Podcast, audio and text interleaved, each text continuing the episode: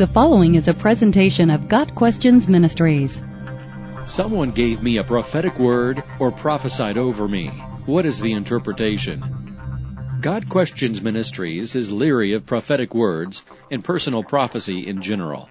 While God certainly can give someone insight into another's life, that is not the usual way he communicates with his people.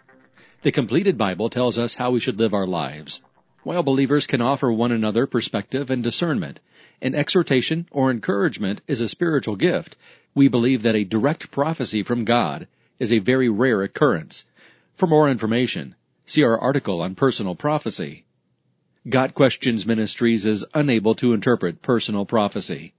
One reason is that the act of giving a prophetic word is greatly abused and misunderstood in modern Christian culture. Further, we have no way of knowing the integrity or the intent of the person prophesying. As with many things in the Christian life, we recommend that the recipient of a supposed prophetic word start with 1 John 4 verse 1. Dear friends, do not believe every spirit, but test the spirits to see whether they are from God, because many false prophets have gone out into the world. From there, James 1 verse 5 will give the guidance believers need. If any of you lacks wisdom, you should ask God, who gives generously to all without finding fault, and it will be given you.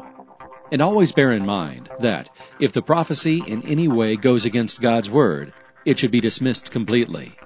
Got Questions Ministry seeks to glorify the Lord Jesus Christ by providing biblical answers to today's questions. Online at GotQuestions.org.